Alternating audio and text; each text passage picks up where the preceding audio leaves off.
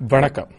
இந்த பதிவில் நான் முக்கியமாக எனக்கே சொல்லிக்கொள்ள விரும்புகிறது ரெண்டாயிரத்தி பன்னெண்டில் நான் என்ன செய்ய வேணும்ன்றது இதில் முக்கியமானது நான் செஞ்சு கொண்டிருக்கிற பல விதயங்களையும் வந்து ஒரு அடிப்படையில் மு- எதுக்கு முக்கியத்துவம் கொடுக்குறேன்னு தெரியாமல் நான் குழம்பிட்டு இருக்கிறேன்.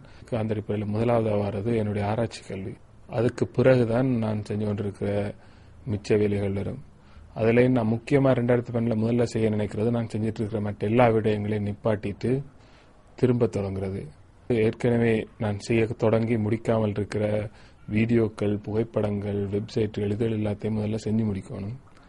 அதை செஞ்சு முடித்த பிறகு அடுத்து என்ன கட்டம்ன்றதை பற்றி யோசிக்கலாம்.